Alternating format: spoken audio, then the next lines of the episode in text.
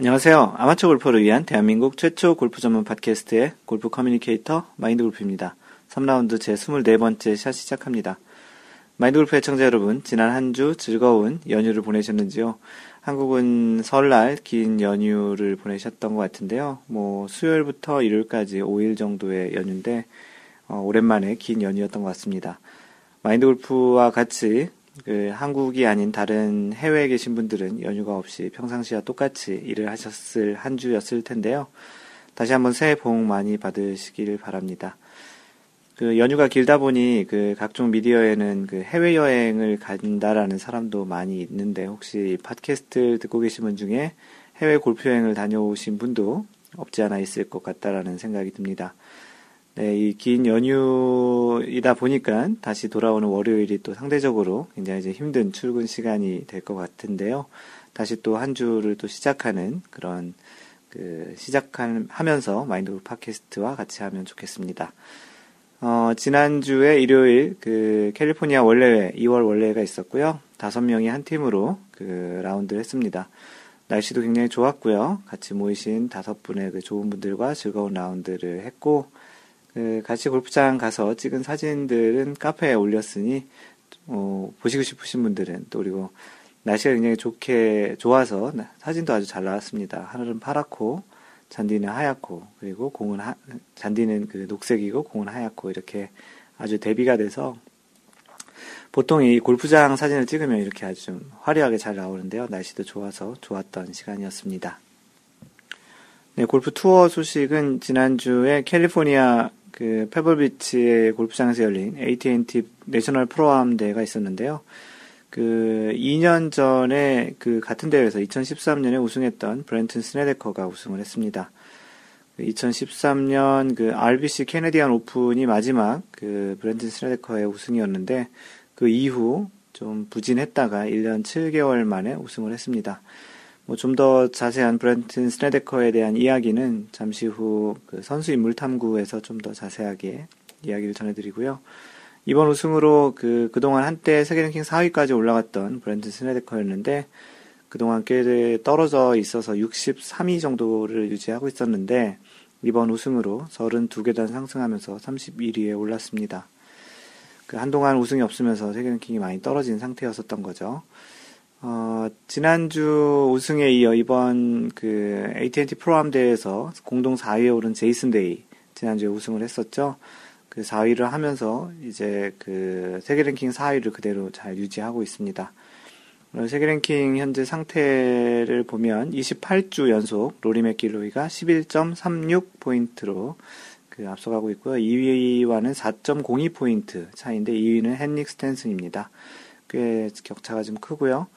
한국 선수들의 순위는 배상문이 79위, 노승열 103위, 최경주 135위, 그리고 박성준 172위. 점점점 조금씩 떨어져 가고 있는 추세인데요. 한국 남자 선수들이 조금 선전을 했으면 좋겠습니다. 이 AT&T 프로암, 내셔널 프로암 대회에서 우승한 브렌튼 스네데커가 사용했던 골프 클럽이 좀 화제가 된 내용이 좀 있었는데요. 그 브렌튼 스네데커는 9년 된 퍼터, 9년 된 퍼터랑 또 5년 된 드라이버, 그 4년 묵은 그 아이언 세트, 소위 얘기하는 낡은 좀 오래된 장비로 이제 그 우승을 했는데요. 뭐 선수라서 뭐 장비 살 돈이 없거나 그럴 리도 없고 또 스폰서 회사들도 있기 때문에 그런데 왜 이렇게 그 오래된 클럽들을 또 사용했고 또 그러, 그럼에도 불구하고 그렇게 우승까지 했는지를 관련한 그런 내용이었는데요. 그 골프 채널 닷컴에 따르면 그 스네데커가 이번 우승에서 사용한 그 우승 클럽은 최소 4년 이상 된 것으로 요즘 기준으로 보면 골동품 수준이다라고 말을 전하고 있습니다. 그 브리지스톤 J40 아이언은 낡을 만큼 낡았고 오디세이 화이트핫 XG 로지 퍼터 역시 마찬가지다. 어, 스네데커는 10년 전인 지난 2005년 웹닷컴 투어 시절에 퍼, 아, 퍼, 퍼터를 발견한 뒤 계속 아 그 웹닷컴 투어 시절에 그 퍼터를 사용한 이후에 계속 사용하고 있다는 얘기인데요. 그 많은 투어 선수들이 하루가 멀다 하고 퍼터를 바꾸는 것과 대조적인 그런 모습입니다. 그 그러면서 뭐라고 얘기했냐면 브렌트 스네데커가 나는 장비를 바꾸는 걸 좋아하지 않는다면서 변수를 최소화하는 것이 좋다. 그렇게 되면 잘 안 풀릴 때 클럽이 아니라 내가 문제라는 것을 알 수 있기 때문이다 라고 이야기했습니다. 어떻게 보면 그 마인드 골프가 이야기하는 하드웨어보다는 그 소프트웨어인 스윙, 장비보다는 스윙이 좀 더, 좀 더 좀 우리의 그 골프에서는 좀 더 중요하지 않을까라는 그런 측면에서 같은 맥을 하고 있는 것 같고요. 마인드 골프가 자주 얘기하는 골프는 변수를 상수화하는 운동이다라는 것과 완전히 똑같은 변수를 최소화하는 것이 좋다라는 그 브렌트 스네데커의 말을 같이 전해드립니다. 이번 주 PGA에서는 노던 트러스트 오픈을 하고 있는데요. 지금 3라운드가 진행 중에 있죠. 마인드 골프가 지금 녹음하고 있는 이 시간이 토요일 오전이기 때문에 지금 3라운드를 진행하고 있을 거고요. 마인드 골프는 2011년 이 대회 노던 트러스트 오픈에 그 자원봉사를 했던 그 대회이기 때문에 조금 더 애착이 가는 대회입니다. 사실은 그 일요일 날 VIP 티켓을 누가 주신다고 해서 가볼까 했는데 지금 한국으로 들어가는 일정과 기타 등등 좀 바쁜 그 나날을 보내고 있어서 아쉽게 가지는 못했고요. 어, 조금 그 현재 지금 최경주 선수가 잘하는 매년 이 대회에 참여를 하고 있는데 최경주 선수와 그 노승열 선수가 지금 잘하고 있어서 이번 그 노던 트러스트 오픈에서 한국 남자 선수의 좋은 결과가 있기를 바랍니다. 네, LPGA에는 지난주에 대회가 없었던 한 주였었고요. 그 누적 포인트로 약간의 순위 변동이 있는 정도였습니다. 어, 세계 랭킹은 여전히 3주 연속 리디아고이고요. 2위 박인비와는 0.55포인트, 그 지난주 대비 0.23포인트 차이인데요. 그 현재 이번 주에 진행하고 있는 ISPS 한다 오스트레일리안 위멘스 오픈 대회가 지금 진행 호주에서 진행되고 있는데요. 3라운드 어제 3라운드까지 현재 리디아고가 세계랭킹 1위인 리디아고가 선두를 달리고 있습니다. 이 상태로 봐서는 다시 1위 그 자리를 계속 유지할 가능성이 높고 2위 박인비와도 포인트 차이가 조금 더 늘어날 것 같은 그 전망이고요. 어, 10위권 내에서는 유소영과 김효주가 각각 자리 바꿈을 다시 하면서 7위와 8위 이 두 선수는 최근에 서로 이제 엎치락 뒤치락 자리 바꿈을 계속 같이 하고 있습니다. 10위권 내 한국 선수는 박인비가 2위, 유소연 7위, 그리고 김효주 8위 3명이고요. 방금 전에 얘기 드린 대로 3라운드까지 리디아고가 선두인 ISPS 한다 호주 여자 오픈 대회가 진행 중이고 그 시즌 첫 대회인 코츠 골프 챔피언십에서 2위를 했던 장하나가 그 2라운드까지 그 공동 선두였는데 3라운드에서 어, 한 홀에서 트리플 보기를 하면서 선두와 세타차. 현재 1위가 리디아고 마이너스 6이고 장하나가 마이너스 3인데요. 다음 주에 이 소식을 전해드릴 때 어떤 결과가 있을지 좀 궁금하기도 합니다. 그 지난주에 전해드린 대로 그, 아, 이번 시간은 그, 지난 한 주 동안 있었던 골프계 소식을 전해드리는 시간이고요. 현재 그, 타이거 우즈와 관련한 그 이야기들이 골프 업계에 굉장히 많이 나오고 있습니다. 지난주에 얘기 드린 대로 타이거 우즈는 잠정적으로 출전을, PGA 투어 출전을 지금 중단하겠다고 이야기를 했었고요. 어, 이와 관련해서 잭 니클라우스, 골프계 전설인 그 잭 니클라우스가 우즈의 슬럼프에 대한 이야기를 조금 언급을 했습니다. 이와 관련한 기사를 SBS 뉴스 그 골프 섹션에 올라온 그 기사를 그 김형열 기자님이 쓰신 내용을 소개하겠습니다. 골프계의 살아있는 전설 잭 니클라우스가 골프 황제 타이거 우즈의 최근 부진은 정신적인 문제 탓이라고 분석했습니다. 메이저 대회에서 18승을 거두어 이 부문 최다 승 기록을 가진 니클라우스는 미국 골프 채널에 출연해 지금 우즈에게 문제가 있는 것은 누구나 아는 사실이라며 내가 보기에는 정신적인 문제 때문이라고 진단했습니다. 어, physical한 문제, 스윙에 대한 그런 문제보다는 멘탈, 정신적인 문제가 좀 더 크다라는 이야기인데요. 어, 메이저 14승으로 니클라우스의 뒤를 쫓 는 우즈는 올해 PGA 투어 대회에 두 차례 출전해 컷 탈락 1회, 기권 1회의 최악의 성적에 그쳤습니다.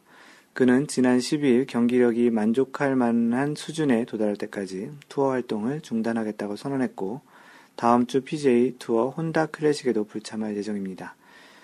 니클라우스는 자신의 1979년 슬럼프를 떠올리며 당시 나도 숏게임에 어려움을 겪었고 벙커 주위에서 퍼트를 해야 할 때가 잦았을 정도로 끔찍한 시기였다고 회상했습니다. 잭 니클라우스에게도 그런 시절이 있었네요. 그 잭 니클라우스는 그때 1960년대 PGA 투어에서 5승을 거둔 필 로저스로부터 조언을 들었다고 소개했습니다. 로저스가 이런 상황을 이겨내려면 긍정적인 생각을 자꾸 해야 한다고 말해줬고 이것이 슬럼프를 이겨내는데 많은 도움이 됐다고 설명했습니다. 뭐 아마추어들에게도 이런 슬럼프가 존재하고 힘든 일이 있는데 긍정적인 마인드가 그런 골프에 도움을 줄 수 있겠다라는 또 힌트를 얻을 수 있겠는데요. 어, 니클라우스는 우즈가 지난해 새로운 스윙 코치를 선임했지만 아무리 좋은 교습가라 하더라도 선수의 마음속까지 바꿔놓을 수는 없다며 긍정적인 생각을 통해 스스로 슬럼프에서 빠져나와야 한다고 말, 말했습니다. 그는 우즈는 원래 드라이브 샷이 좋은 편이 아니었다며 하지만 그래도 공을 그린 위에 올리는 탁월한 능력을 앞세워 성적을 올려놓은 것이라고 진단했습니다. 그러던 우즈가 이제는 숏게임에도 문제가 생기면서 드라이브 샷과 숏게임까지 안 좋아졌으니 최악의 조합이 이루어진 셈이라고 평가했습니다. 하지만 니클라우스는 어, 우즈는 재능을 가진 데다 노력도 열심히 한 선수라며 이런 어려움을 이겨낼 것이라고 전망했습니다. 니클라우스는 우즈가 메이저 최다승 기록을 깰 수 있을 것이냐라고 물어보는 질문에 우즈에게는 앞으로 많은 기회가 있다고 긍정적으로 답했습니다. 다만 물론 5년 전보다 메이저 18승을 넘어설 기회 자체는 줄어든 것은 사실이라고 지적했으며 그래도 우즈가 앞으로 어떻게 하느냐에 따라 여전히 가능성은 충분하다고 말했습니다. 그 골프의 전설인 잭 니클라우스가 우주를 조금 걱정하면서 이렇게 이야기를 우주에 대한 현재 상황에 대한 이야기인데요. 마인드 골프가 보기에도 그런 어떠한 현재 상황이 그의 그 물리적인 그런 느낌보다는 그런 멘탈에 좀 더좀 그런 문제가 기인하지 않았나 싶기도 하고요. 또 팬으로서 다시 또 복귀를 해서 뭐꼭 우승을 많이 하진 않더라도 그의 플레이를 볼 수 있는 그의 플레이를 필드에서 볼 수 있는 그런 날이 왔으면 좋겠습니다. 물론 메이저 대회를 좀 더 더 잘해서 잭 니클라우스의 그 기록을 또 깰 수 있는 그런 선수가 되면 더더욱 좋을 것 같은데요. 일단은 그 필드에서 플레이하는 타이거 우즈를 조만간 보았으면 좋겠습니다. 네, 이번 주 선수 인물 탐구는요, 방금 전에 이야기했던 대로 AT&T 페블비치 내셔널 프로암에서 그 우승한 브랜튼 스네데커를 소개하겠습니다. 네, 브랜튼 스네데커의 본명은 그 브랜튼 네웰, 네웰 스네데커입니다. N-E-W-E-L-L. 이게 middle name인 것 같은데요. 브렌튼 스네데커의 이름은 브렌튼 네웰 스네데커이고요. 나이가 1980년생입니다. 어, 만 나이로 따지면 20, 35살 정도 되나요? 네, 그 정도고요.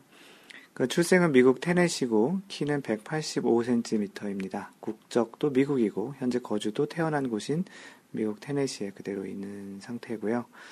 골프 시작을 그 보통 이제 아버지나 어머니, 특히 이제 아버지 통해서 많이 시작을 하는데 그 브란튼 스네데커는 그 할머니를 통해서 시작을 했다고 합니다. 근데 할머니가 미조리에 있는 골프장에서 골프장을 관리하는 그런 일을 했다고 하네요. 그러다 보니까 이제 골프를 예, 할머니를 통해서 이제 시작을 했고 어, 2004년 프로 바로 그 전향 전에 2003년 US 아마추어 퍼블릭 링스에서 우승했던 아마추어 기록도 어, 있습니다. 그리고 방금 전에 얘기 드린 대로 2004년에 프로 전향을 했고요. 2004년부터 2006년까지는 그 PGA 2부 투어인 네이션와이드 투어에서 활동을 했고 2006년 두 개 대회를 우승하면서 상금 순위 9위로 2007년에 이제 드디어 PGA 투어에서 활동할 수 있는 카드를 획득하게 됩니다. 그 2007년부터 브렌튼 스네데커가 PGA에서 두각을 보이는데요. 프로 시작하자마자 그 뷰익 인비테이셔널 1월 2007년 1월에 그 있었던 뷰익 인비테이셔널에서 코스 레코드와 동타인 61타를 기록하며 많은 그 골프 팬들에게 주목을 받기 시작합니다. 어, 2라운드까지 그 리드를 하다가 3라운드에서 이제 74타 좀 많이 치면서 최종 합계 3위로 마감했는데요. 그 61타를 쳤던 사람이 같은 코스에서 74타를 치는 게 사실은 이해가 안 될 수도 있지만 골프니까 가능한 그런 그런 것 같고요. 그첫그 시즌 초 2007년 프로 데뷔를 이제 하고 이제 거의 초반기 대회에서 이런 성적을 내는 것도 굉장히 대단한 그런 성적이었던 것 같습니다. US 오픈에서 공동 23위를 하는 또 기록을 냈고요. 윈댐 챔피언십에서 드디어 이제 PGA 첫 승, 시즌 첫 시즌을 맞는 그첫 해에 PGA 첫 승도 하게 되는 그 브랜튼 스네데커입니다. 페덱스커 포인트 랭킹 그 9위로 플레이오프까지 진출했고 최종 그 20위로 마감을 했습니다. 어, 이러한 좋은 성적으로 2007년 PGA Rookie of the Year 신인상을 수상을 했고요. 한 해 총상금 20, 200, 아, 280만 불, 우리나라 돈을 한 32, 3억 원 정도가 될 것 같은데요. 32억 원 정도 되겠네요. 그 정도를 첫 해에 그 벌어들이게 됩니다. 굉장히 큰 돈이죠. 상금순위 17위로 마감했고요. 처음으로 세계 랭킹 100위 안에 들어와서 그 시즌을 마감하게 됩니다. 그 2008년에는 그 마스터즈 그, 그 오거스타 내셔널에서 열리는 마스터즈에서 공동 3위로 첫 메이저 top 10을 기록합니다. 마스터즈에서 공동 3위면 굉장히 잘한 선수, 잘한 기록이고 마인드골프가 기억하기로는 한국 선수 중에 최경주가 공동 4위까지 정도 했던 기록이 있었던 것으로 기억이 납니다. 그 세계 랭킹이 이 대회 그 마스터즈 3, top 10, 그 공동 3위로 하면서 세계 랭킹 그 32위로, 32위까지 올라가게 되고요. 그 다음 이제 US 오픈에서 두 번째 메이저 탑 10인 공동 9위를 합니다. 굉장히 좋은 그 성적을 계속 이어가고 있죠. 어, 이후 2008년 시즌에는 갑자기 이제 부진하기 시작하는데요. 2009년에서에도 이제 계속 부진이 계속되다가 중반부터 조금 나아지는 그런 모습을 보입니다. 그럼에도 이제 2009년에는 그네개 대회가 있는 그 메이저 대회를 모두 다 컷을 통과하지 못하는 그런 성적을 보이고요. 브렌튼 스네데커가 이제 그 프로 1년 반 정도 지나서 이제 조금 이제 안 좋은 상태가 찾아온 것이죠.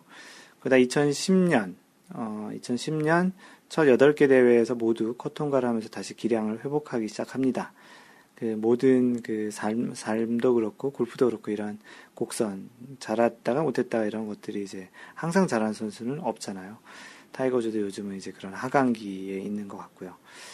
그래서 2010년 시즌 상금 순위 48위로 마감을 하면서 다시 이제 회복을 하는 그런 기간으로 오고 오는 그런 브랜트 스네데커인데요. 2011년 어, 더 헤리티지라는 그 PGA 투어 대회에서 루크 도널드를 연장 세 번째 홀 서든데스에서 이제 우기 이시, 서든데스에서 이기면서 PGA 통산 두 번째 우승을 더 헤리티지에서 합니다. 상금 순위 14위로 2011년 시즌을 마감하고요. 2012년 그 마인드골프도 기억나는 그 좀 인상적인 대회였는데 파머스 인슈런스 오픈 에서 이제 극적으로 그 카일 스탠리에게 역전 우승을 합니다. 그 대회를 마인드골프도 봤던 기억이 나는데 마지막 홀에서 카일 스탠리가 세타차 18번 홀에 들어왔을 때 이미 세타차였기 때문에 그리고 파5 파를 무난히 할 수 있는 그런 파5였던 그 홀에서 그 카일 스탠리가 그 바로 그 그린 앞에 있는 워터 해저드의 물에 빠지면서 그 트리플 보기를 하면서 연장까지 갔고 연장에서 스네데커가 역전 우승을 합니다. 이 대회 우승으로 세계 랭킹 20위까지 다시 또 상승을 하는 스네데커고요. 오픈 챔피언십, 그 브리티시 오픈이라고 얘기하는 오픈 챔피언십에서 연습 라운드에서 파4, 파4 336야드에서 드라이버로 홀인을 했던 또 그런 기록도 있었네요. 연습 라운드니까 이제 알바트로스인데 조금 아쉬운. 하지만 또 이렇게 파4에서 그 드라이버로 직접 이렇게 홀인하는 기록은 아마 본인도 처음이지 않을까 싶기도 하고요. 그 실제 대회에서는 1, 2라운드 이제 66타, 64타를 기록하면서 1992년 닉 팔도가 만든 기록과 그 36골 최저타 기록을 또 기록을 합니다. 그 하지만 이제 나머지 3라운드, 4라운드를 그렇게 잘 하진 못했고요. 그리고 이제 페덱스컵 마지막 대회인 투어 챔피언십에서 우승을 하면서 2012년 페덱스컵 그 우승을 하게 됩니다. 그러면서 상금으로 그 천만 달러, 그 백만 달러보다 많은 천만 달러, 우리나라 돈으로 약 100억 원, 100, 지금 돈은 110억 원 정도 되겠네요. 110원, 110억 원 정도를 획득하는 굉장히 가장 큰 전성기의 시기가 아니었나 싶습니다. 그 2013년에는 지난주에 우승했던 AT&T 페블비치 내셔널 프로암에서 다섯 번째 대회 우승을 하고요. 다시 2년 만에 올해 우승을 하게 된 거죠. 그러면서 이제 최고 절정기인 세계, 세계 랭킹 4위까지 상승을 합니다. 그 바로 전 대회들에서도 뭐 거의 탑 10에 거의 우승권에 계속 그 랭크를 하면서 이렇게 순위를 계속 올려왔고요. 그 다음에 이제 RBC 캐네디안 오픈에서 통산 여섯 번째 우승을 하게 됩니다. 그리고 그 이후 1년 7개월 만에 지난주에 있었던 AT&T 페블비치 내셔널 프로암 대회에서 일곱 번째 PGA 우승을 합니다.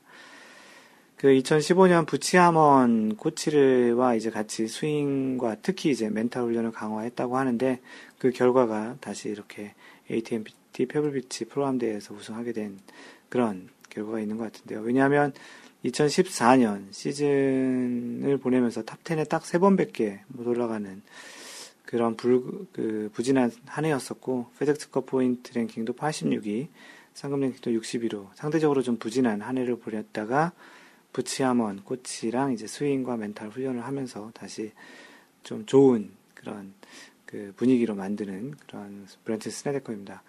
그 인터뷰에도 얘기했지만 어, 얼마나 스윙 그 스윙이나 그런 플레이가 잘 안 됐으면 예전에 과거에 썼던 그런 클럽들을 활용해서 대회를 했는데 다시 그런 전환점이 되는 지난 한 주가 되지 않았을까 싶습니다.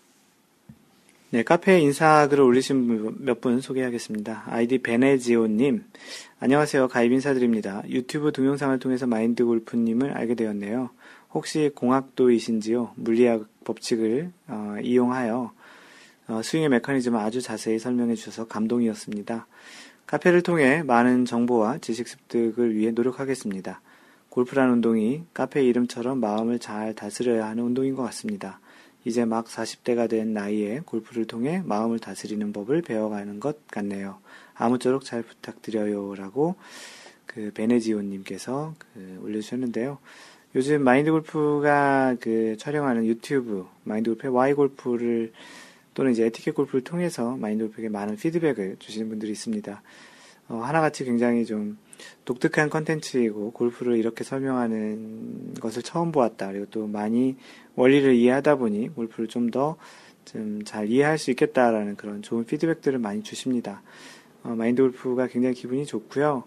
어, 마인드 골프가 원래 의도했던 그런 원리를 좀 이해하는 조금은 좀 자신만의 스윙을 좀 만들어가는 그런 차원에서 좀 도움이 되기를 희망하는 차원에서 그 유튜브 강좌를 시작했는데 많은 분들이 좋은 그런 피드백을 주셔서 마인드 골프가 계속 할 수 있는 그런 큰 원동력이 되지 않을까 싶습니다.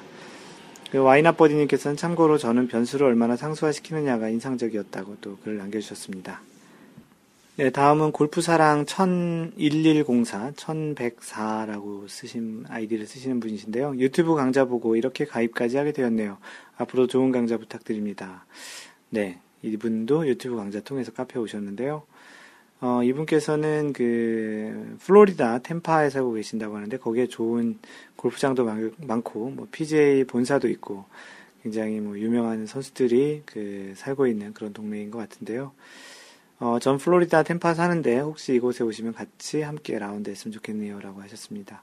아직 플로리다에서 골프를 쳐본 적은 없는데, 마인드 골프가 또 한국을 가서 더 멀어질 것 같긴 한데, 혹시라도 그 플로리다에 가게 되면 꼭 골프사랑 1104님을 찾아뵙겠습니다. 같이 한번 라운드 하면 좋겠고요. 어떻게 보면 그 PGA 본사도 있는 그 플로리다가 골프의 미국 본고장 같은 그런 느낌이기도 한데요.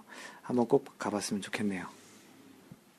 네, 다음은 고양이 우즈님. 그, 골프 시작한 지 1년 정도 된 타이거 우즈가 되고 싶은 고양이 우즈입니다. 음, 아이디가 재밌죠? 어, 지금까지 팟캐스트를 통해 듣다, 듣기만 하다가 드디어 가입을 합니다.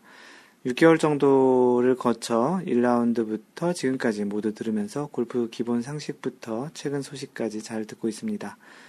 마인드 골프님께서 한국으로 가시는 것이 동부에 사는 저와는 크게 상관은 없으나 그래도 왠지 아쉽네요. 동부에도 마인드 골프 같으신 분이나 연례, 연례회, 원, 원래회죠, 원래회. 한 달에 한 번씩 하는 원래 같은 것이 있었으면 좋겠다는 생각을 많이 했습니다. 앞으로 한국 가셔서 하시는 사업 번창하길 바랍니다. 라고 하셨습니다. 동부에 사시는 분이시네요. 그 카페에 의외로 동부에 사시는 분들이 조금 있거든요. 그래서 이번 기회에 마인드 골프가 그런 좀 거주지, 그 주거지를 좀 조사해서 그 지역방 같은 걸 좀 만들어 보려고 합니다. 그래서 아마 이제 조만간 마인드 골프가 그런 설문 같은 걸 한번 해보고 지역방을 만들어서 이제 그 카페 회원님들이 같이 모여서 라운드를 할 수 있게끔 하는 그런 그 자리를 한번 마련하고요. 그 지난 어제죠 어제 어제 그, 그 아이잭님이라고 텍사스 오스틴에 살고 계신 분께서 마인드 골프에게 조금은 장문의 편지를 이메일을 좀 쪽지인데요 좀 장문의 쪽지를 주셨습니다. 뭐 마인드 골프 덕분에 좀 많은 도움을 받고 또 인생의 한 획을 긋는 그런 좀 도움을 많이 받았다라는 그런 이야기를 해주셔서 굉장히 고맙기도 했고요. 그래서 이제 같이 어제 그 통화도 좀 장시간 통화를 했습니다. 그래서 생각하시는 것도 좀 많이 비슷하기도 하고, 직접 만나 뵙고 커피 한잔 하면서 같이 이야기하면 참 더 좋을 것 같은데, 좀, 이분도 똑같은 이야기를 하셨어요. 고양이 교수님과 비슷하게, 어, 동부에 살고 계시는 이런, 저와 상관이 없는데, 그래도 아쉽다고 하신 것처럼, 텍사스 오스틴에 사는 아이쟁 님도 왠지 같은 미국에서 만나보지는 못했지만 한국 가신다니 좀 아쉽다고 이런 이야기를 하셨습니다. 어, 어떤 느낌인지는 알 것 같은데 참 개인적으로는 또 마인드풀은 또 기분 좋은 또 아쉬움인 것 같기도 합니다. 뭐 언젠가 이렇게 살다 보면 오히려 또 이렇게 한국에 오실 기회가 있을 때 미국에서 서로 이렇게 만나는 거 오히려 어렵지만 또 한국 사람들이니까 한국에 오실 테니까 그때 마인드 골프에게 연락을 주셔서 같이 뭐 라운드를 하실 수도 있고 저녁을 먹을 수도 있고 커피를 하실 수도 있은 그런 자리를 좀 마련을 했으면 좋겠습니다. 한국 오시게 되면 꼭 연락 주시고요. 어, 조만간 그런 지역방 조사를 한번 해서 활성화를 한번 시켜보도록 해보겠습니다. 네, 아이쟁님이 올려주신 골프 토크 주제와 관련한 내용인데요. 타이거 우즈의 2000년 전성기는 골프공 덕분이라는 덕택이라는 그런 기사가 있었는데 그 기사에 대한 내용에 대해서 우리가 한번 이야기해보자라는 측면에서 글을 올려주셨습니다. 그 타이거 우즈의 2000년 전성기는 골프공 덕택이라는 비판에 왜 화가 나는지요. 기사 중에 노빌로는 그 우즈가 훌륭한 기술을 가진 선수임엔 틀림없지만 당시 새로운 볼을 사용한 우즈의 경기는 공평한 게임이라고 볼 수 없었다라고 평가했다. 어, 솔리드 공을 쓰지 말라고 했는데 법을 어기고 사용한 것도 아닌데 그러면 그 3번, 4번 우드 클럽을 사용하던 때에 새로 나온 하이브리드 클럽을 사용해서 이기면 불공평한 경기가 되는 건가요? 솔리드공 나왔을 때는 과감하게 선택한 타이거 우즈에게 칭찬을 해야지요.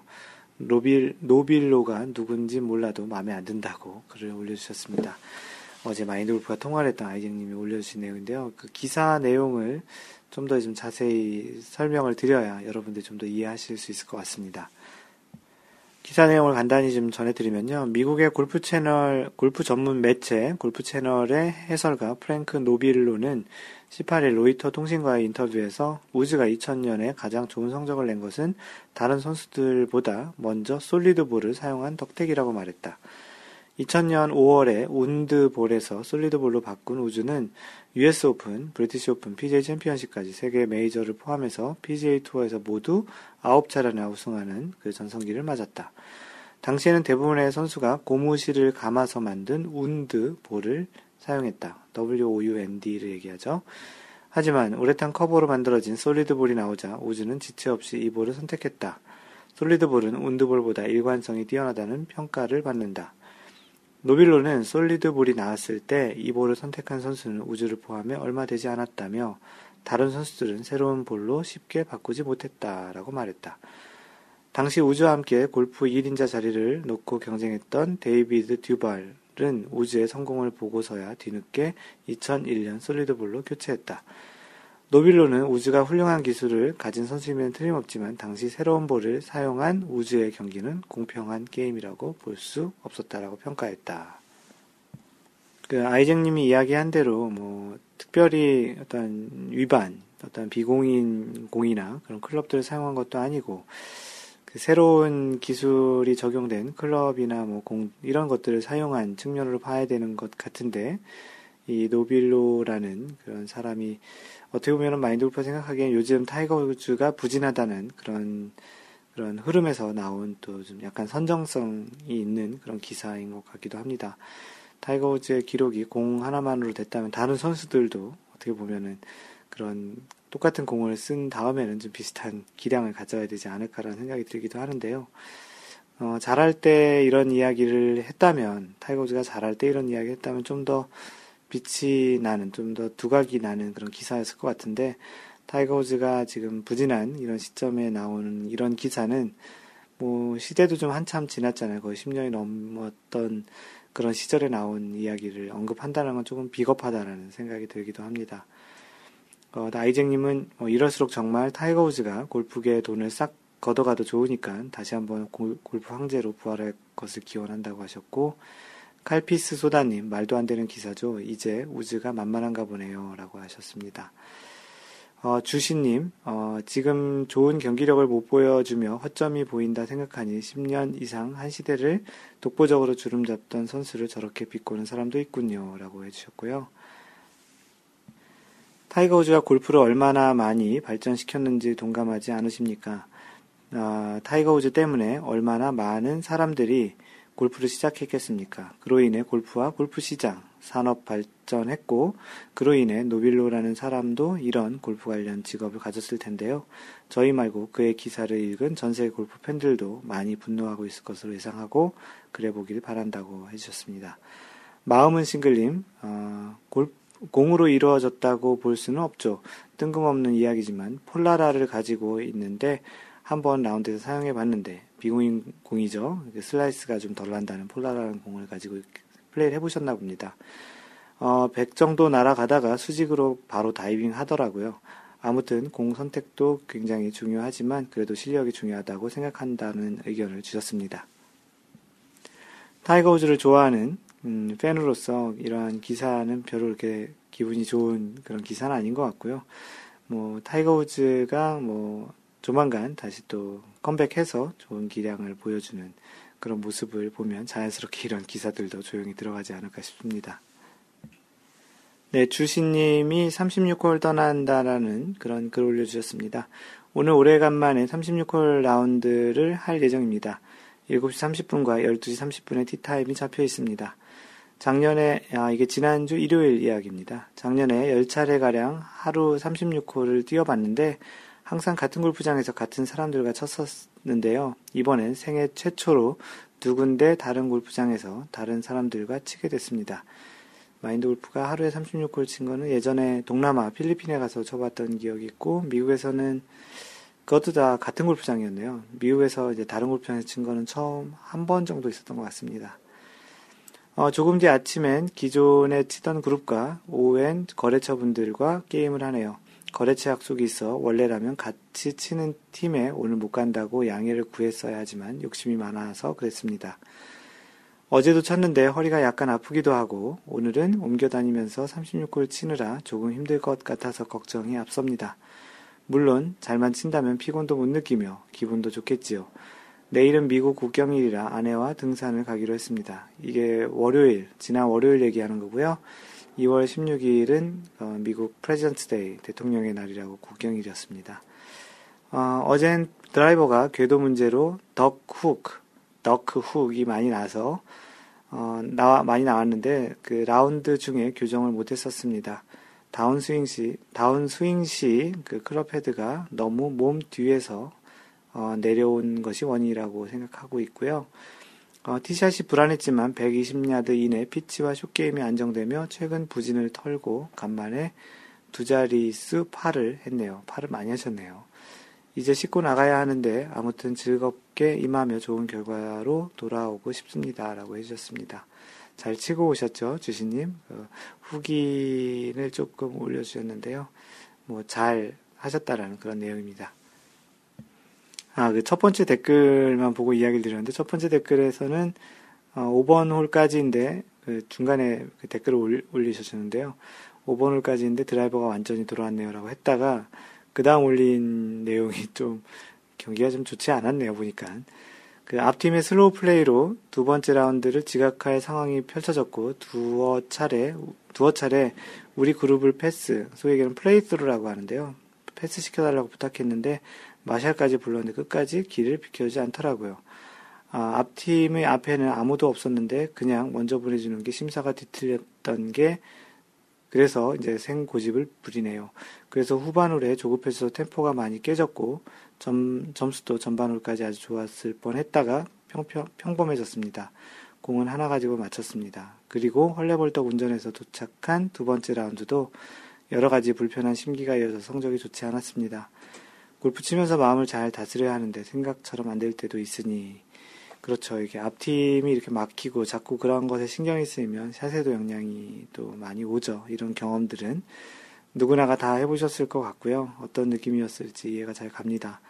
아, 오랜만에 36홀 라운드인데 그렇게 썩 기분 좋게 마무리하지 못하셨네요. 어, 다음에 또 36홀에서는 좀 더 이제 좋은 스코어를 내시기를 기대하겠습니다.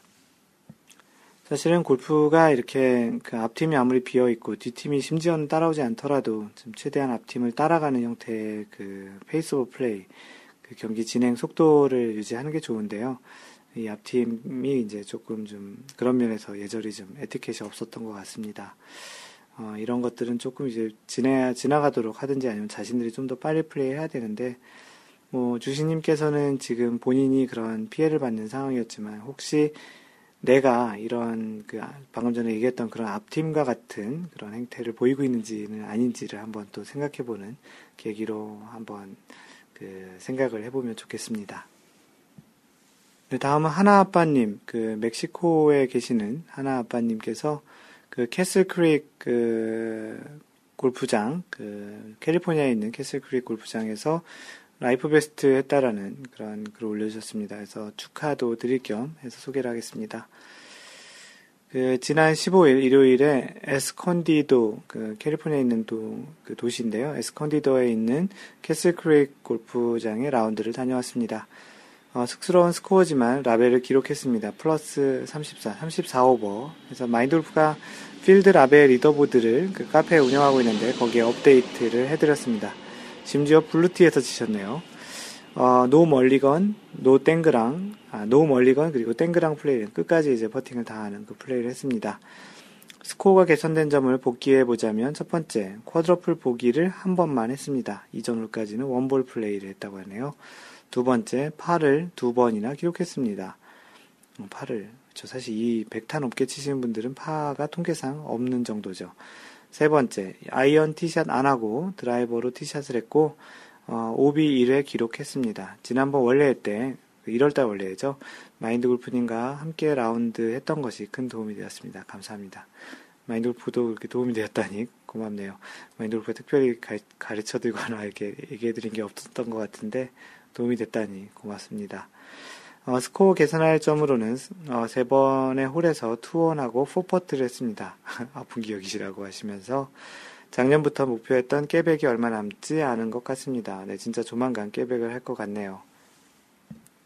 그 댓글 중에 그 시애틀에 살고 계신 주신님께서 굉장히 좀 좋은 이야기를 올려주셔서 요거를 같이 소개하겠습니다.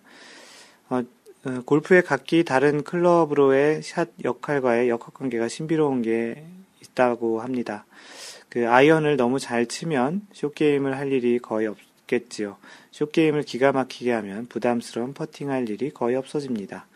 아이언 샷이 부정확하고 short game도 못하면 먼 거리 퍼팅이 많아집니다. 그런데 퍼팅을 기가 막히게 하면 부정확했던 아이언이나 short game이 모두 커버되며 점수 세이브를 해주기도 합니다. 이런 맥락으로 인해 보통 80대 중반, 90대 치시는 분들이 실전 라운드에서도 short game 할 상황이 많고 따라서 연습도 되는 것 같습니다. 제가 아는 핸디 1, 핸디캡 1이니까 플러스 1, one over 치시는 분은 short game 자체가 별로 없으시더라고요. 아이언 미스돼도 거리가 짧게 떨어지는 것보다 방향 문제일 경우가 많아서 그분이 치는 코스 특성상 그린 좌우나 벙커가 심한 경사가 많으니 깔아치는 칩샷보다는 띄우는 short game 위주가 많기도 하고요. 그때그때 개인의 실력에 따라 코스에서 많이 접해 실력이 느는 부분도 있고 기회가 없어 따로 연습을 안 해주면 실력이 감퇴되는 곳들도 있다고 생각이 듭니다. 이래나 저래나 short game 퍼팅을 잘하면 드라이버나 아이언이 안 좋은 날에도 선방이 많아지고 드라이버마저 다 잘 맞는 날에는 라베를 하겠지요. 라고 하면서 그 골프의 각기 다른 클럽들 사이의 역학 관계에 대한 이야기를 해주셨는데요. 어떻게 보면 빈익빈 부익부 또는 이제 꼭 빈익빈 부익부가 아니더라도 실제 그 long game이 좋지 않으면 short game을 잘하는 특히 이제 low handicapper들 같은 경우는 short game을 잘하죠. 그래서 꼭 GIR이나 드라이브를 꼭 잘 치지 않더라도 파를 만드는 그런 능력이 있습니다. 결국은 나중에 이제 저 좀 더 좋은 타수, 좀 더 낮은 타수를 기록하기 위해서는 롱게임 능력도 중요하지만 상대적으로 숏게임 능력이 굉장히 좋아지면 롱게임이 그렇게 크게 나쁘지 않는다면 여전히 파할 수 있는 그런 기회를 만들 수 있겠다라는 그런 역학관계를 얘기 드리면서 주신님이 그 하나 아빠님에게 그런 조언을 드렸는데요. 많은 분들에게도 또 좀 이렇게 도움이 되는 또 마인드골프도 예전에 그 이야기를 했던 그 주제하고도 좀 약간 그 같은 맥을 하는 것 같아서 같이 이야기를 전해드렸습니다. 네, 다음은 마인드 골프가 올린 주제인데요. 그 나는 이런 골프 징크스가 있어요 라는 주제입니다. 그 갑자기 골프 징크스와 관련한 생각이 떠올라서 이런 그 토크 주제를 한번 올려봤고요.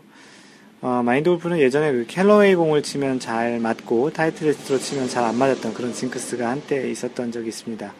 요즘은 뭐 타이틀리스트 공을 주로 쓰고 있는데요.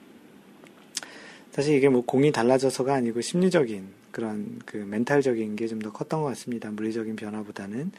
그래서 여러분들은 또 어떤 그런 골프에 징크스가 있는지 또 지금도 있는지 또는 과거에 있었는지에 대한 이야기를 한번 들어볼까 해서 그 설문을 올려봤었습니다.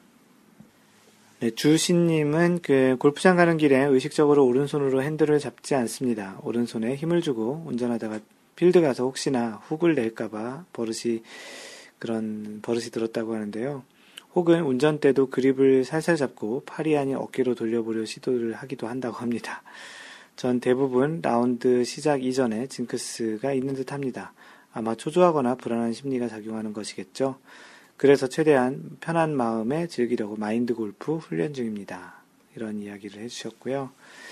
어, 그 대인 관계 중에서 좀 꼽자면 내기할 때 만약 상대방이 본래 실력 외로 잘 치고 아, 잘 못 치고 있으면 종종 제 마음이 약해져 버리 약해져서 배려랍시고 제가 의기소침해지곤 합니다. 그러는 와중에 상대방은 제 길을 되찾을 때가 많은데 그러면 제가 거꾸로 무너져서 역전이 될 때도 흔합니다. 그래서 그냥 상대방 신경 안 쓰고 내 경기에 게임에 집중을 하려고 그 마음을 고쳐먹고 하고 있는 중이라고 합니다. 내 밥 그릇 간수도 못하면서 점점점 이렇게 해주셨고요. 경기 내적인 것으로는 그린에서 컨시드를 주지 않는 이상 웬만한 큼 짧아도 무조건 마크를 하고 공을 집어들고 다시 정렬해서 퍼팅을 합니다. 그래야 100% 넣을 수 있다고 확신이 서는 것 같습니다. 잘 못 치던 시절에는 그 성급해서 그 성급하게 해서 그르친 기억들이 좀 많이 있다고 하고요.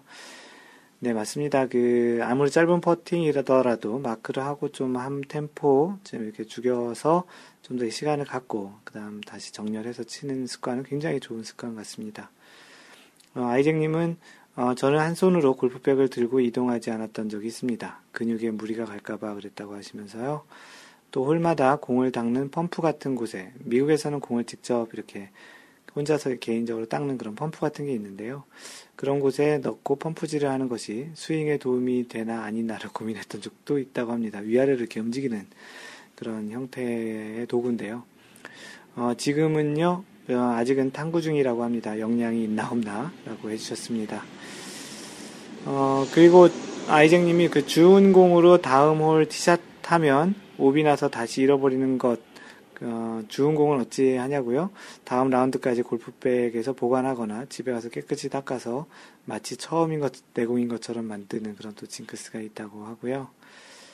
어, 겸진님께서는 아직 그 경력이 짧아서인지 징크스 같은 건 없다고 하십니다. 몇 개 있으면 적당히 핑계도 대고 좋을 것 같다고 하셨습니다. 뭐 다양한 징크스가 있을 텐데요. 뭐 골프 치러 가기 전부터 있는 징크스도 있겠고 어떤 분들은 뭐 옷을 어떻게 입는 게 뭐 타이거즈 타이거 우즈도 일종의 final round에서는 그 까만 바지에 빨간색 그 상의를 입는 그런 징크스가 있는 것 같이 다양한 형태의 징크스들이 있는데 뭐 안 좋은 징크스보다는 조금 더 좋은 징크스를 만드는 것이 좀 좋을 것 같습니다. 네, 잠시 전할 말씀드리면 마인, 마인드 골프가 직접 운영하는 골프 품격 반올림 마인드 골프샵에서 이번 주 공동 구매 그 제품은 2015년 오디세이 그 퍼터로 유명한 오디세이죠. 오디세이에서 보통은 한 중저가 퍼터를 많이 만드는데 요즘 이제 좀 고가 또는 중고가 그런 퍼터를 좀 많이 만들어내고 있습니다.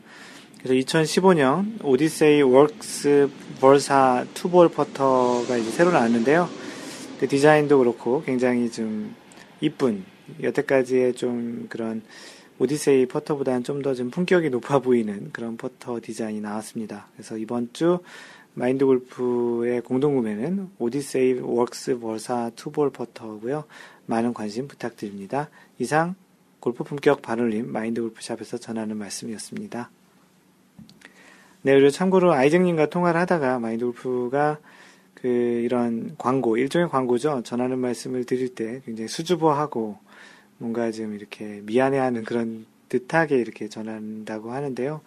아무래도 마인드 골프가 이런 돈과 관련한 어떠한 물건을 파는 거잖아요. 이런 거 관련한 이야기를 할 때는 많이 익숙하지 않습니다. 그래서 이제 아이쟁님은 좀 당당하게 이야기하셔도 괜찮을 것 같다고 이야기하셨는데요. 뭐 당당하지 않은 건 아니었던 거고요. 약간 어색하고 익숙하지 않아서 그런데요. 어, 뭐 많이들 이용해 주시길 바라고요. 마인드 골프에게 많은 도움이 될 것 같습니다. 앞으로도 지속적인 관심 많이 부탁하고요. 그동안 이용해 주셨던 분들에게도 대단히 고맙다는 말씀 전해드립니다. 네, 이번 주 마인드 골프가 정한 주제는 그 마인드 골프의 골프 컬럼에서 하나 채택을 했고요. 제목은 연습장 스윙과 실제 필드 스윙이 왜 다를까라는 주제였습니다. 최근에 마인드 골프가 쓰는 대부분의 글들이 그 다음 스포츠 섹션에 이렇게 메인에 또 많이 걸리기도 하는데요. 많은 분들이 또 공감을 하고 읽어주신 그런 내용입니다. 그, 아, 연습장에서는 잘 되었는데 왜 필드에만 나오면 안 되는 거지? 뭐 이런. 넌 연습장에서는 잘 치는데 꼭 필드에서 망가지더라. 뭐 이런 이야기들을 해보거나 들어본 적이 있을 겁니다. 그 필드에서 라운드를 할 때 자신이나 동반자에게 자주 듣는 이야기들 중에 하나인데요. 어, 연습장에서는 기가 막히게 잘 맞는 공이 이상하게도 필드에만 나오면 연습장에서 실력에 반도 안 되는 확률로 샷이 되는 것을 어떻게 설명할 수 있을까요? 소위 가끔 이야기하는 연습장 프로들이 주변에서 좀 보이기도 할 텐데요. 그게 이제 여러분 자신일 수도 있겠고, 연습장에서 치는 모습만 보면 분명 single digit handicap, 소위 얘기하는 싱글 골퍼 정도의 수준 같지만, 막상 핸디캡을 물어보면 90타대 또는 심지어 100타대를 치시는 분들도 있습니다.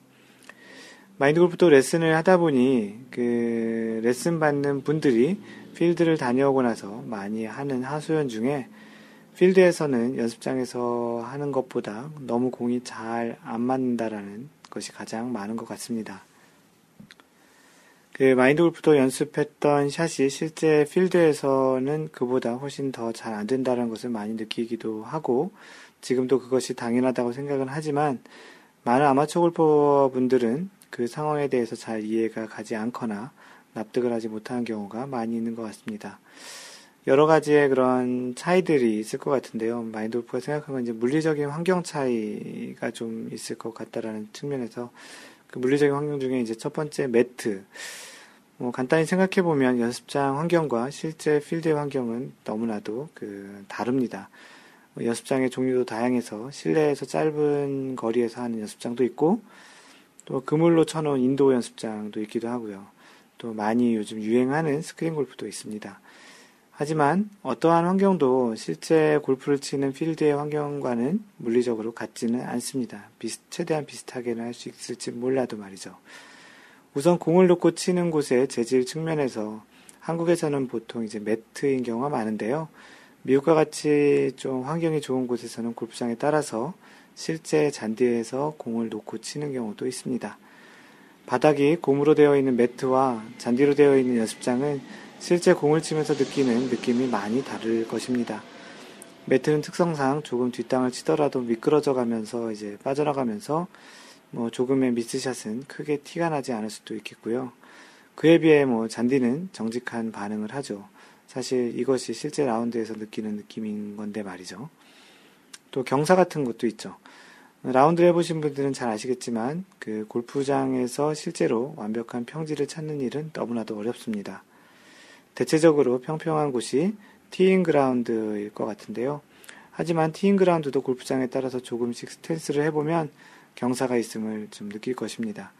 페어웨이와 그린에서도 조금씩이나마 경사가 좀 있고요. 오른발과 왼발의 높낮이 차이가 있거나 발가락과 뭐 발가락 쪽 그리고 또는 뒤꿈치 쪽 이런 차이가 있는 그런 경우도 있습니다. 하지만 연습장에서는 공이 있는 위치도 스탠스의 위치도 거의 평지인 경우가 대부분입니다. 그런 상황에서의 연습과 실제 필드에서의 연습은 어쩌면 당연히 다른 형태의 스윙이 될 수 있을 것입니다. 스윙이 익숙한 어느 정도 잘 치는 골퍼가 되면 어떠한 경사도 자신이 그 상황에 맞게끔 몸을 조종해서 스윙하는 것이 자연스럽겠지만 이제 걸음마를 끝낸 아이가 조금이라도 경사나 울퉁불퉁한 길을 걷는데 힘들어하는 것과 비슷한 비유가 되지 않을까 싶기도 하고요. 뭐 스크린 골프에서는 간혹 뭐 스탠스를 지형에 맞게 경사를 맞추어 하는 그런 뭐 moving plate 같은 그런 것들이 있지만 실제 공은 그대로 평지에 있기에 조금 또 다른 상황인 것 같습니다. 그 시야적인 측면도 있을 것 같은데요. 그 연습장에서 연습할 때와 또 그 가장 그 실제 필드에서 칠 때는 뭐 실제 필드는 굉장히 넓은 그런 곳인데 대부분 연습장들은 제한적인 그, 그 시야를 갖고 있죠. 그 공을 치는 곳에서 탁 트여 있는 골프장을 보고 있노라면 그 그리고 주변 동반자들이 이미 공을 멀리 페어웨이 중앙으로 잘 쳐 놓았을 경우에는 자신 또한 왠지 힘껏 멀리 치고 싶은 본능적인 동작이 나오곤 합니다. 연습장, 특히 실내 연습장에서는 공이 날아가는 것이 잘 보이지도 않기에 자신의 자세와 샷에만 집중할 수 있는 장점이 있습니다. 공이 날아가는 모습을 볼 수 있는 인도어나 드라이빙 레인지만 가더라도 실내 연습장과 다른 스윙이 되는 것이 어, 때로는 트여져 있는 시야로 인해 그리고 주변에서 멀리 강하게 치는 것에 자신이 동조화되어 자신의 스윙을 못하는 경우도 종종 있습니다. 그 녹색의 잔디와 파란 하늘, 그 멋들어진 나무와 시원하게 조성된 물이 보이는 골프장에서 자신의 공이 멀리 멋지게 날아가는 상상을 하다 보면 자연스레 평소의 스윙보다는 조금은 과한 스윙이나 무리한 스윙을 하게 되어 샷을 망가뜨리게 되기도 합니다. 동반자가 친 공이 아주 멋지게 이미 쳐놓은 곳이 있다면 이러한 상황은 더 안 좋아질 경우도 있겠고요. 그런 시야적인 측면에서의 또 그 차이도 있다라는 이야기고요. 지금까지 언급했던 그런 내용들은 물리적인 그런 환경에 대한 변화, 그 차이에 대한 이야기입니다. 뭐 이런 요소는 평소에도 조금만 생각해 보면 연습장에서의 스윙과 필드에서 스윙이 왜 다를 수 있는지 쉽게 생각해 볼 수 있는 거라 생각이 드는데요. 어, 뭐 최근 들어서 마인드 골프는 과연 이러한 요소들 말고 심리적으로 어떤 다른 요소들이 작용을 할까를 좀 곰곰이 생각해 보았습니다. 마인드 골프잖아요. 그 마인드라는 게 이제 그런 뜻이기도 한데요. 어, 우리가 가끔 사용하는 말 중에 어딘가 궁지에 몰렸을 때 하는 표현으로 벼랑 끝에 몰렸다라는 그런 이야기를 하기도 합니다. 실제로 벼랑 끝에 몰린 상황을 생각해 보면 마지막 한 걸음이 바로 벼랑 아래로 떨어질 수 있는 긴박한 순간이기에 보통의 사람들이라면 위험, 공포, 긴장, 이런 것들에 이제 심리적인 동요를 하게 될 것입니다.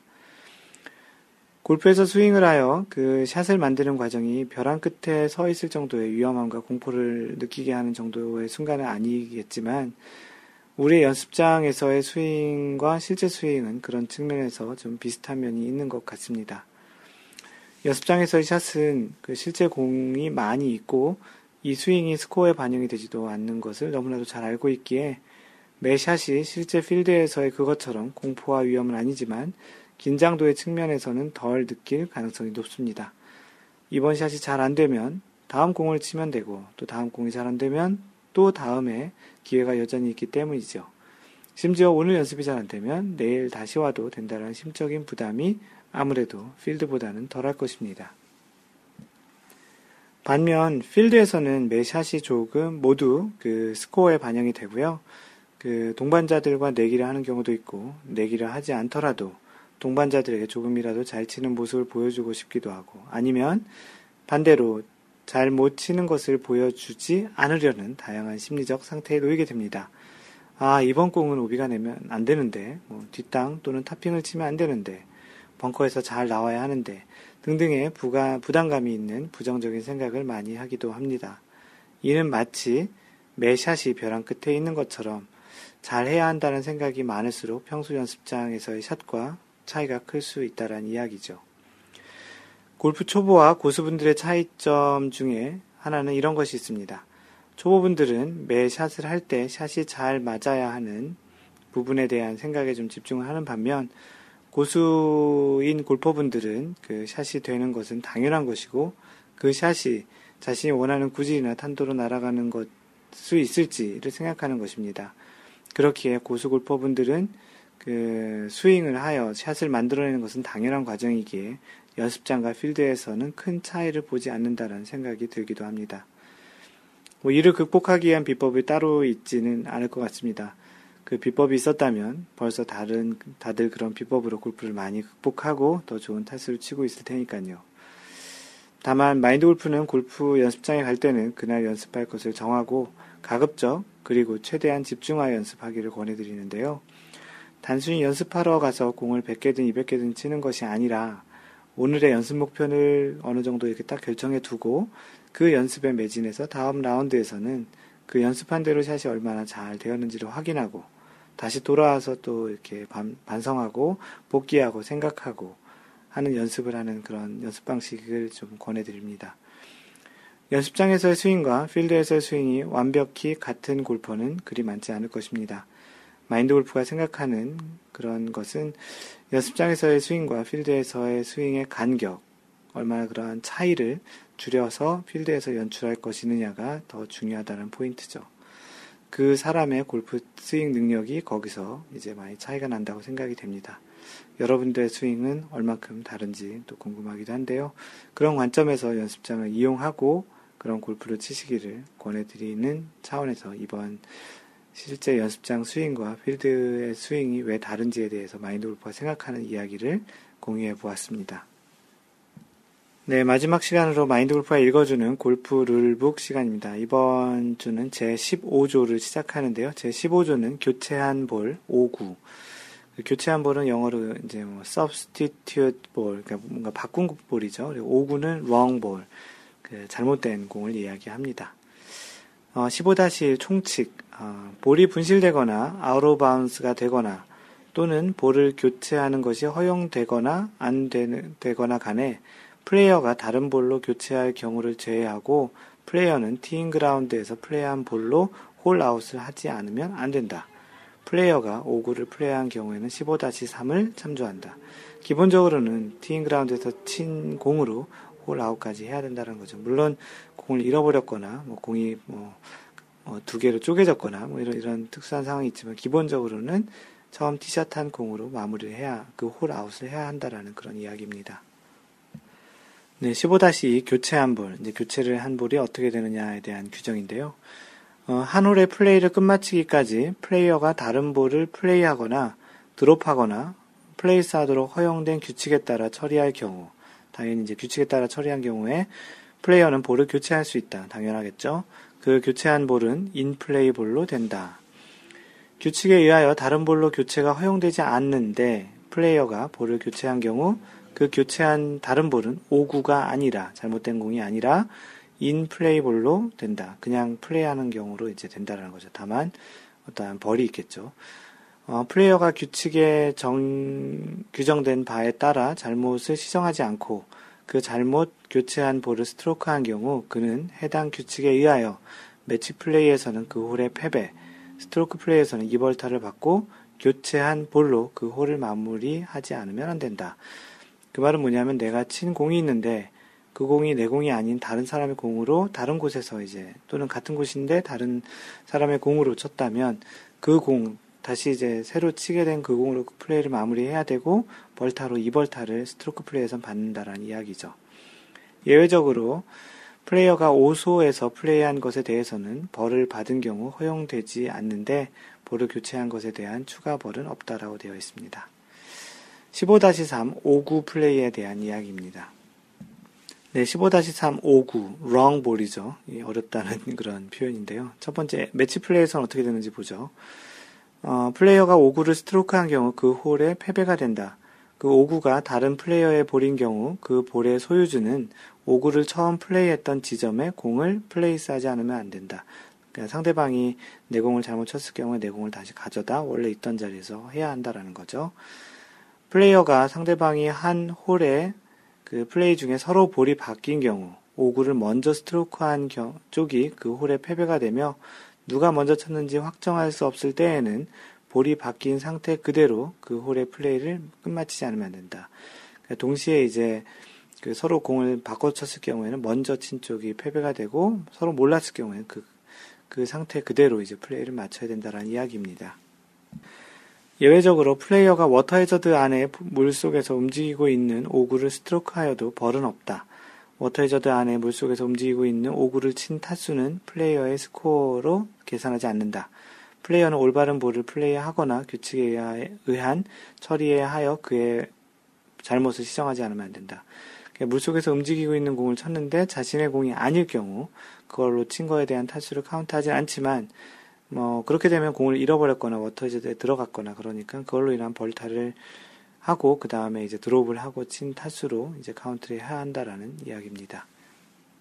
그럼 스트로크 플레이 우리가 보통 하는 스트로크 플레이에서 어떻게 되는지 보죠. 경기자가 오구를 1회 이상 스트로크한 경우 그 경기자는 2벌타를 받는다. 아까 이야기 드렸죠. 경기자는 올바른 볼을 플레이하거나 규칙에 의한 처리를 하여 그 잘못을 시정하지 않으면 안 된다.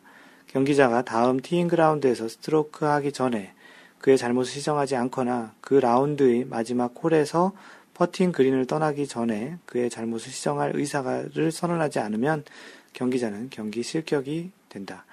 오구를 플레이한 타수는 경기자의 스코어에 계산하지 않는다. 타수는 추가하지 않지만 오구를 플레이한 벌타를 two 스트로크를 이제 카운트해야 되겠죠.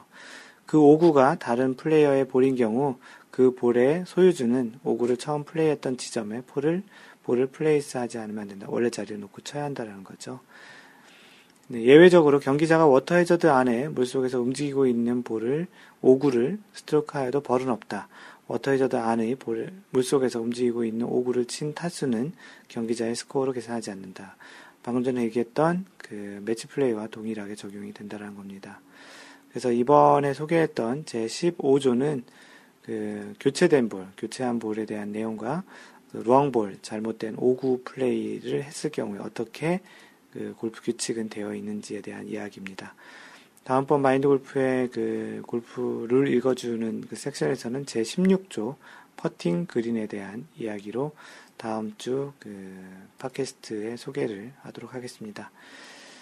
네, 마인드 골프의 글은 마인드 골프 블로그 마인드 골프.net에 오셔서 보시고요.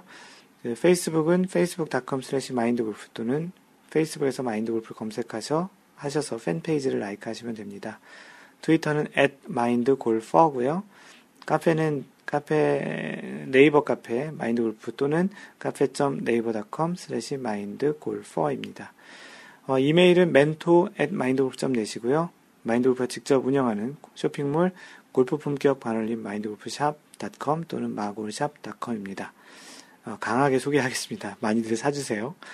어, 유튜브는 그 마인드 골프의 원리를 설명하는 골프의 원리를 설명하는 마인드 골프의 Why 골프 또는 에티켓 룰을 설명하는 에티켓 골프가 있는데요.